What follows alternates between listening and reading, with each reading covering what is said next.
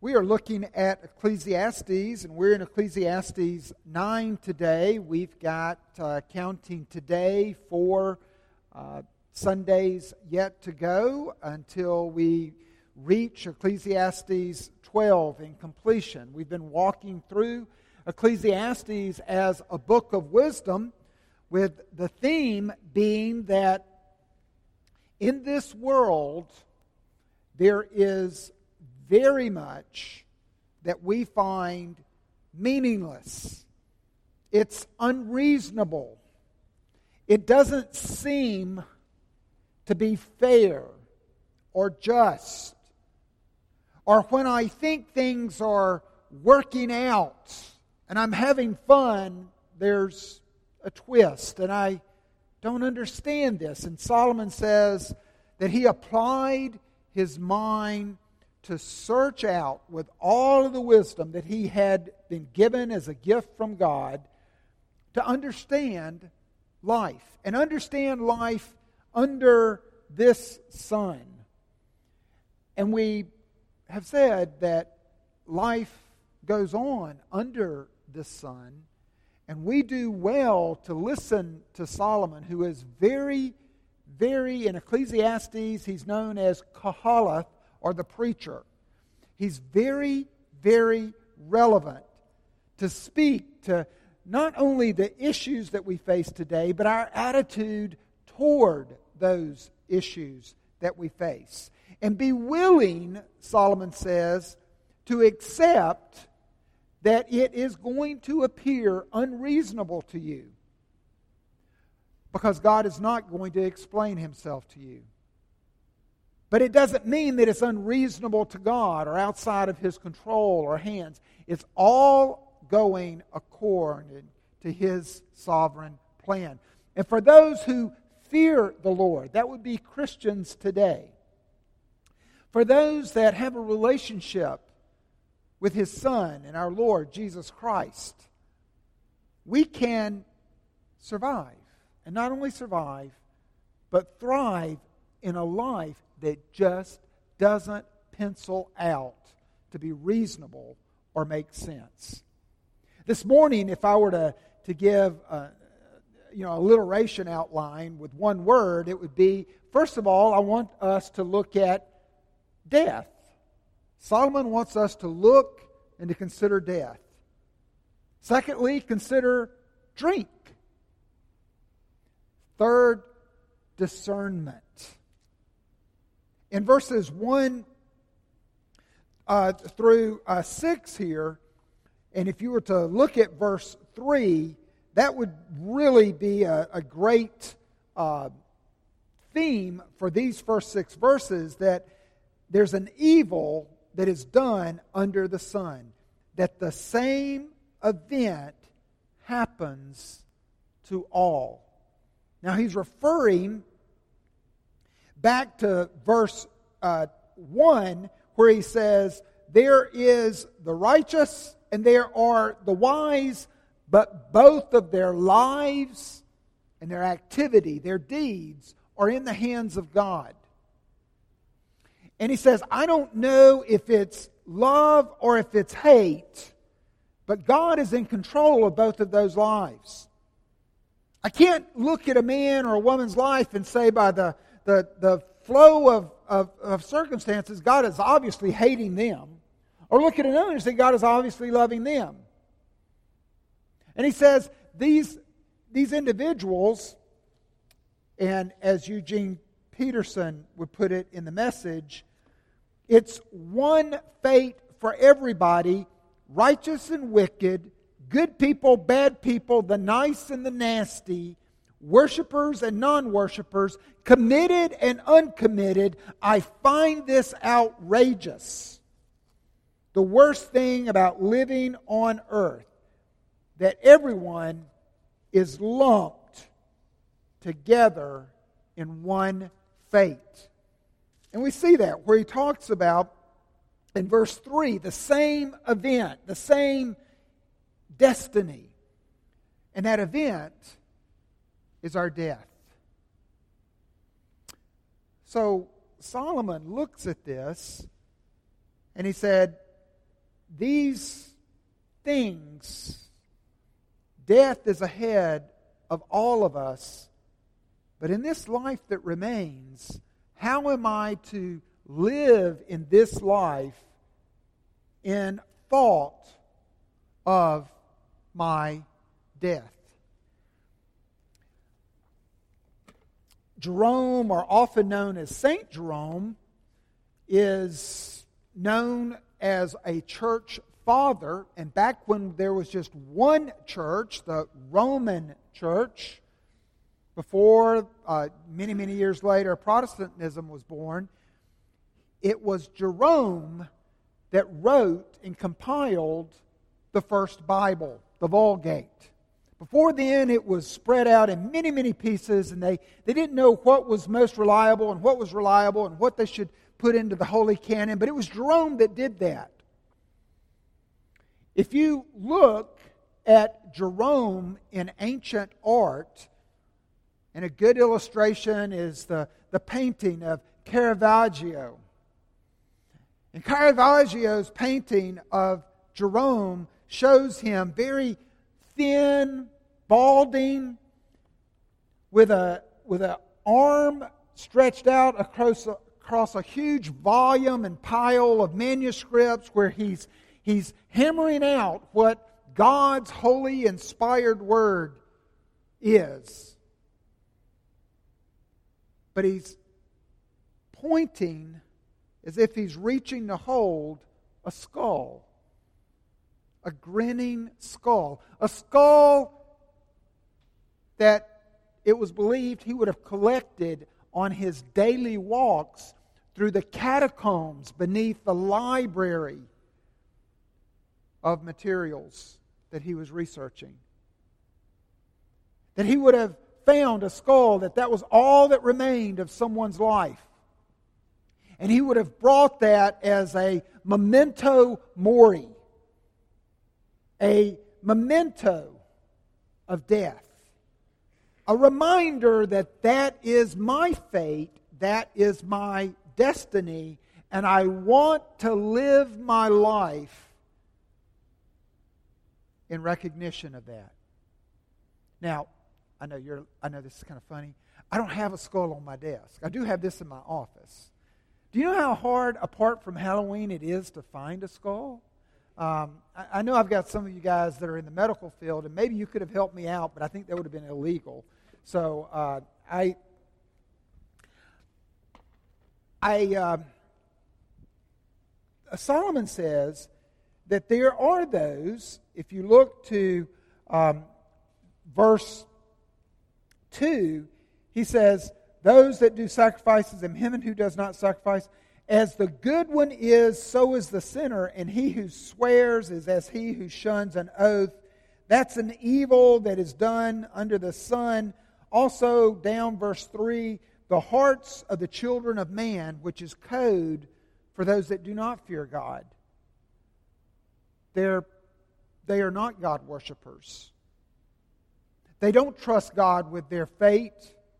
They don't look at death and consider it in light of God. But they look at death, they're full of evil, and madness is in their hearts while they live. And after that, they go to the dead. In other words, if you believe that there is no God who is your creator, and if you have no personal relationship, if you've not been reconciled with this God through Jesus Christ, so that you can look at death and as troubled as we are about it, it's, it's, it's troubling and it's upsetting and it's fearful. But if we can move past denial or immaturity, most children, this point, most children that are listening, I, I think about our children, that you're talking about death. Why is that important for me to consider it now? It's important to consider because it directs me that my time and my days can be trusted into God's hand. I'm not going to live one day longer. I'm not going to frustrate his plans. I can't make myself live any longer than his plan. But to the wicked, to those that don't have this relationship with God, to those that deny God, they are filled with all sorts of schemes and plans to either cheat death or to deny it. I think about funerals. People are immensely, immensely unreasonable. Unreasonable. They say unreasonable things at funerals. And I have at times. I have the bully pulpit at, at most funerals. I get an opportunity to talk about the promise of resurrection if that person is a follower of Christ. But many people during the funeral will say, well, you know, she is in that great racquetball court. She loved racquetball. She's in that great racquetball court in the sky playing racquetball with Jesus right now. Or, well, you know, she's in the room, she's with us. Or, we will miss her. She's just worm food. They wouldn't say that at a funeral, but that we will miss her and we will honor her memory because we'll never see her again. But as Christians, in considering our death, are in being Christians who can comfort. We are called as Christians, our duty could be boiled down and distilled into two things toward others. Our duty toward others is to rejoice with those that rejoice. I'm so excited about this Tuesday. I am praying for an opportunity to rejoice with the riches and the birth of a child, but also to mourn with those that mourn. How do we mourn with those that mourn, particularly those that mourn with a death? We can pray and we can be receptive for an opportunity to minister to them. In John 11, verse 25 and 26, Jesus ministered to Mary when he said, I'm the resurrection and I am the life. Whoever believes in me, though he die, yet shall he live. For everyone who lives and believes in me shall never die. Do you believe this? And that's what we believe. We may not welcome death. We may be afraid of death. But we are certain that death will come. But it doesn't still our joy because we have a certainty and a sure promise from Jesus Christ Himself that those who die in Him will live again. And so, Psalm 90, verse 12 says, Teach us to number our days that we may get a heart of wisdom. So consider your memento mori. Consider that skull on your desk or library or study. Consider not just saying, I don't want to I don't want to think about my death, but how many years have you got left? I think I've got less than 20. If I look at my family history, I've got less than 20 years. And if I look at that, then I want to walk wisely. I want my death, I want the fact of my death to be something that I don't say in this life, I'm going to live for all the gusto I can get because there's not another life. I am going to spend my life and live my life in the light that I am going to spend eternity with God. Solomon has only the vaguest understanding of this, but Jesus Christ gave us, by the fact of his resurrection and the promise of ours, great comfort when we face death. So, we have the comfort of the gospel when we face death. I would encourage you, I would encourage you to look for those opportunities to share that gospel in comfort of others who see death only as something for a lack of all hope and a lack of all joy. Secondly, Solomon not only talks about, or the, the preacher here not only talks about the certainty of death, but he says, even in light of death, even in light of daily hardships in life, drink. Now, I heard a radio preacher this last week that uh, uh, I often listen to in the course of the week. I, I, think, I won't give his name. I think he's a fantastic uh, Bible commentator. Uh, I think he is he's great, but I think he is wrong because of his denominational heritage against drinking.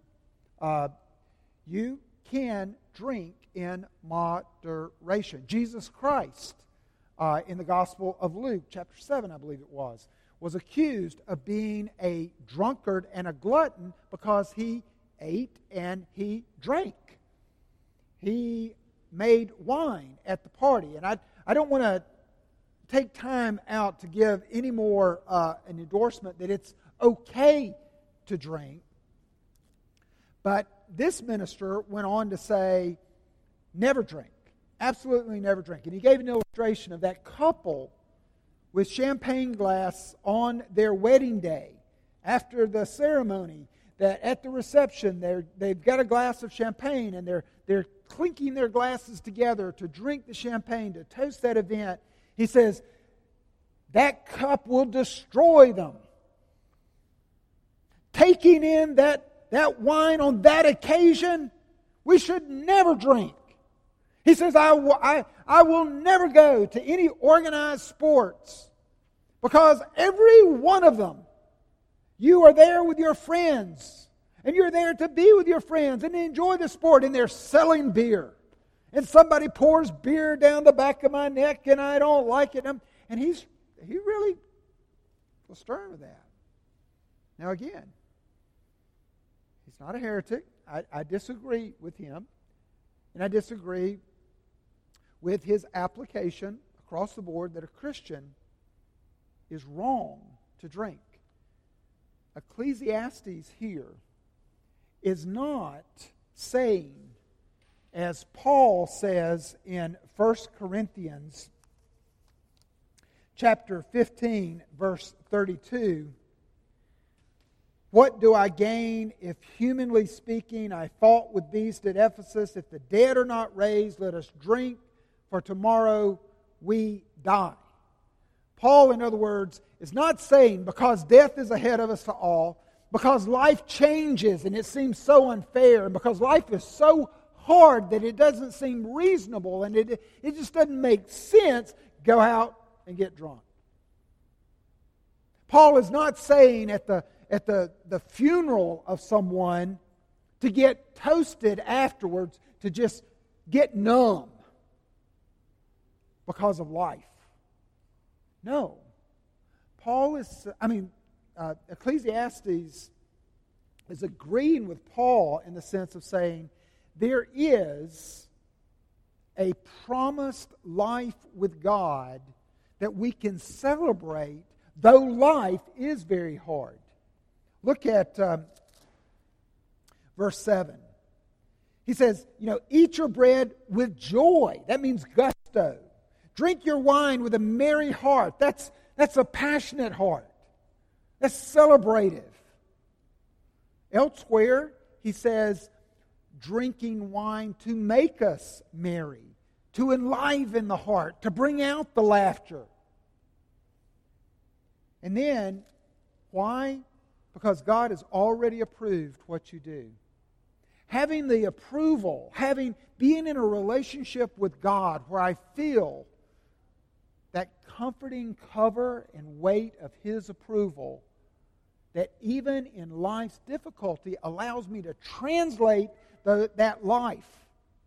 That life is hard, and life seems unfair, and life doesn't calculate reasonableness to me, but I can trust God. That it's not because He's trying to put a thumb and press the life out of me. It's life in a fallen world. And things are not going to our plan, but it doesn't mean that I don't have God's approval. And that's the gospel. That Jesus Christ, his life and his death is called the, the great exchange. If it were all recorded, my deeds and my sin, my life, it's as if when I receive Christ, all of his life now and all and because of his death is given to me. So that I have the same approval as a child of God that Jesus Christ has from his Father.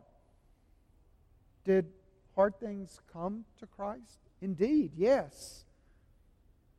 But I believe that Christ was ever able to be faithful to praise and to celebrate and to, and to, and to laugh with his disciples, given opportunity, because he knew that it was God's plan. He knew that this is my son in whom I am well pleased.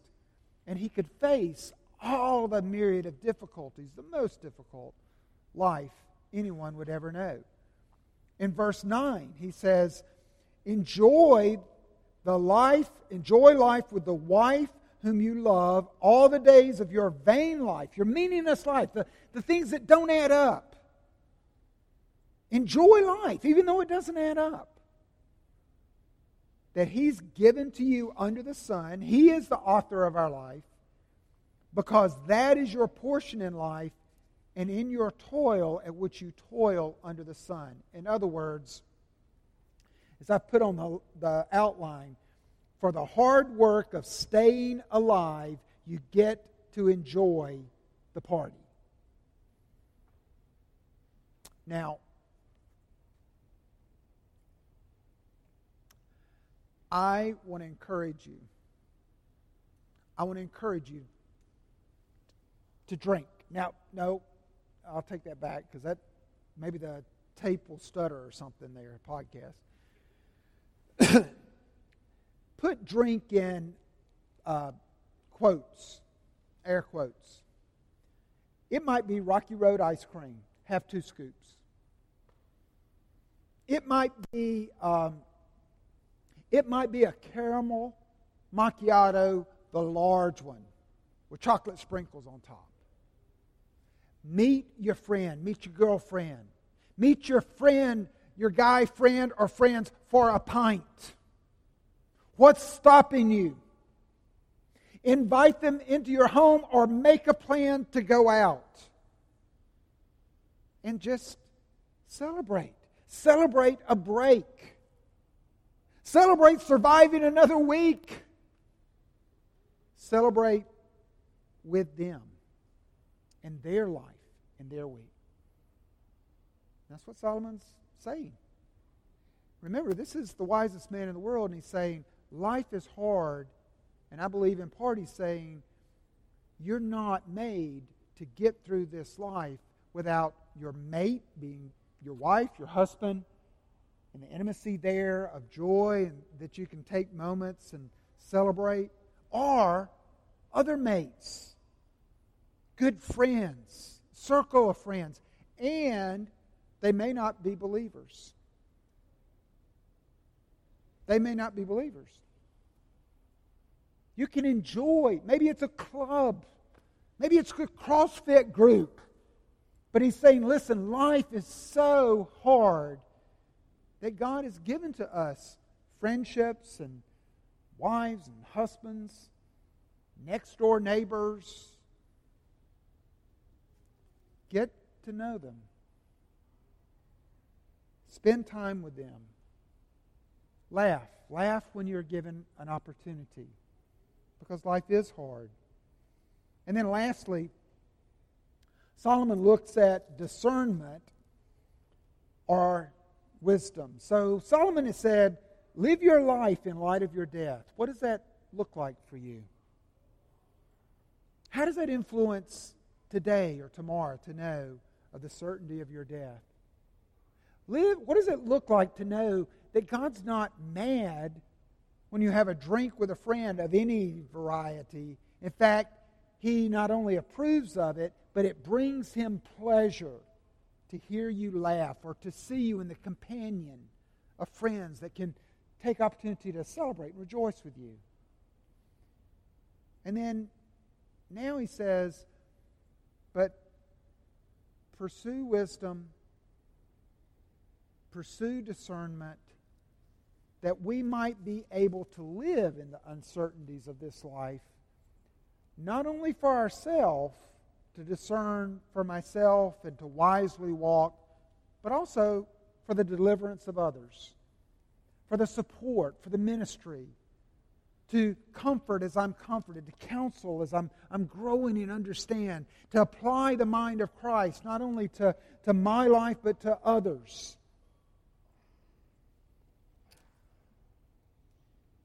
Wisdom is better than muscle in facing life's battles, snares, and sins. Psalm 19, verse 7 says, The law of the Lord is perfect. Now, the law, it means everything. Don't get hung up by thinking just Ten Commandments or the book of Leviticus. Think about all, all of God's words are His decrees.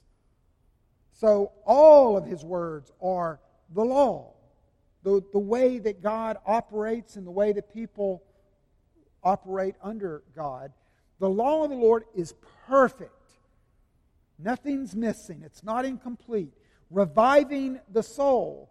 The testimony of the Lord is sure, making wise the simple.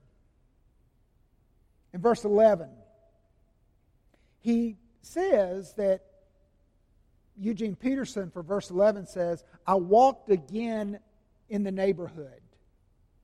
I like that. He says, So I went again. I got outside of the palace four walls, and I started walking through my neighborhood. And I started looking, and I said, Wow, there's somebody that is really, really strong, but it didn't do him any good in battle. And then he goes through this litany of saying, these gifts or these seeming human capacity to be successful doesn't add up.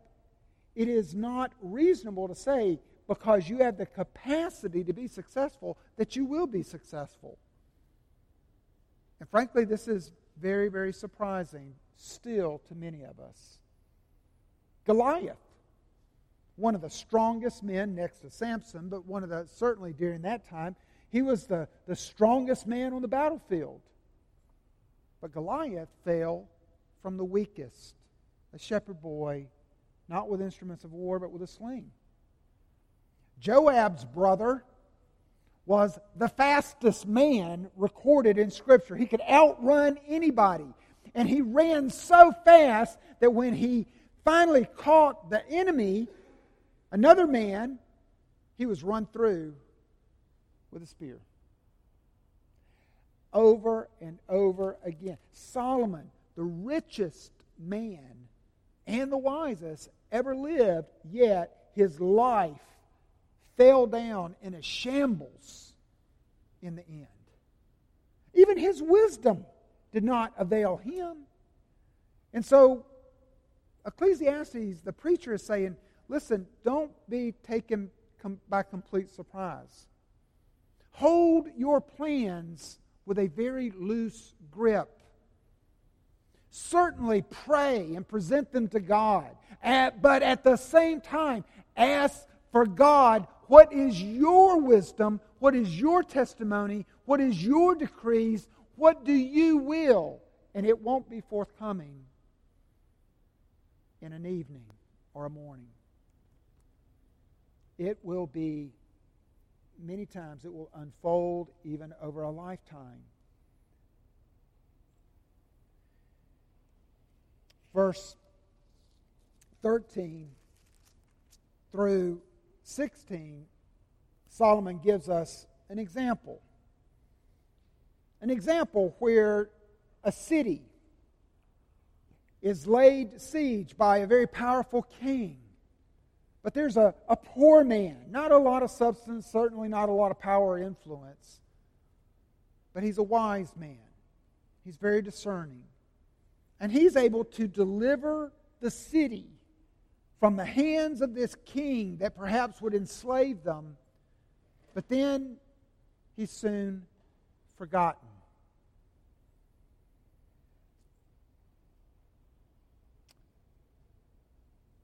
Verse 13 of James 3. Who is wise and understanding among you? By his good conduct, let him show his works in the meekness of wisdom. But if you have a bitter jealousy and selfish ambition in your heart, do not boast and be false to the truth. In other words, you can be a very discerning, wise person.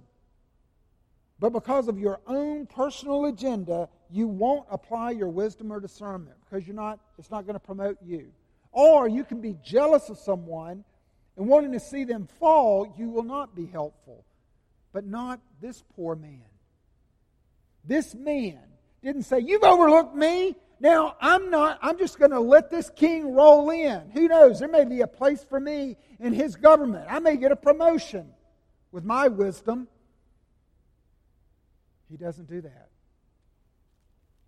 But with his wisdom, with his poverty, with his humility, he's willing to use his wisdom. And verse 15 of James 3 this is not the wisdom that comes down from above, but is earthly, unspiritual, demonic.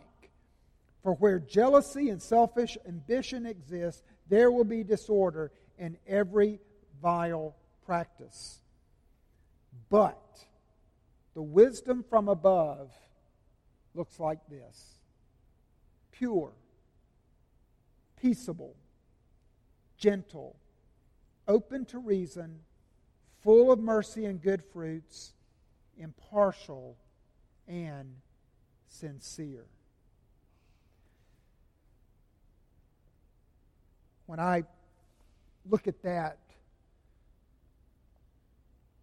one wiser and greater than Solomon comes to mind, and that is Jesus.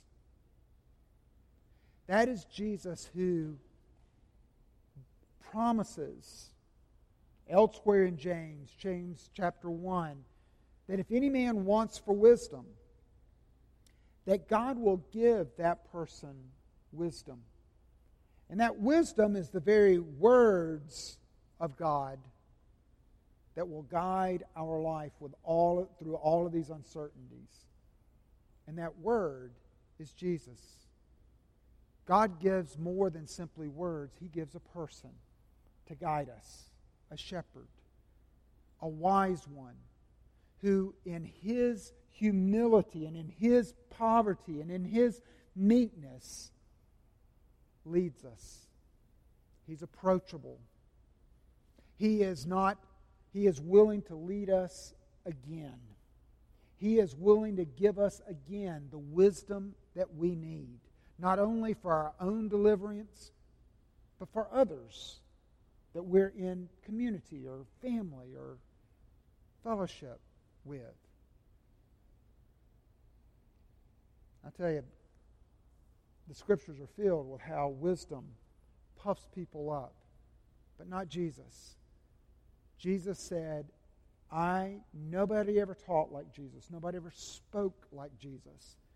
And he always spoke to the most receptive who were the hungriest, the lowest, and the neediest.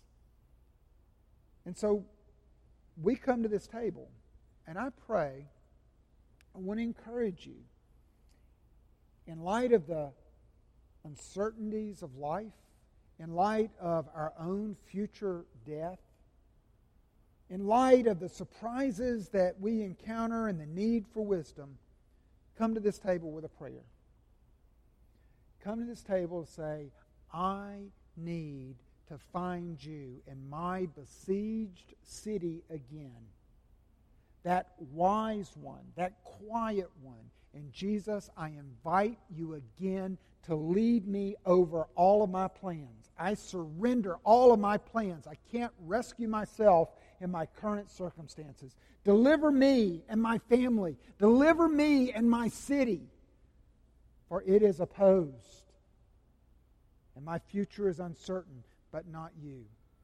Find and ask and invite Jesus again to come in and to deliver you, to lead you in all wisdom. We pray this in Christ's name. Heavenly Father, I ask that you would lead us to this table with humility. That we observe your death at this table, but we're mindful also that one day we shall die. This is a table not of seriousness and solemnity, but it's also a table that we drink at. And we celebrate. We celebrate your death on our behalf until your promised return. We celebrate your death because it means that we will not have to die either this terrible a death, but that as we close our eyes in death, we will open them just as quick in the resurrection and new life with you forever. And we hold to that promise, and it gives us hope, and it gives us peace. And so we can celebrate. We can celebrate even in life with all of its uncertainties. But at the same time, Father, we ask that you give us your wisdom, that you give us, Jesus, yourself that you would take our plans, you would take our heart, you would take our mind, you would lead our lives. And you would lead our lives to not only for our own good, but in the deliverance of others, for the good of others. Use us. So, Father, we ask for these things from your hand at this table. In Christ's name, amen.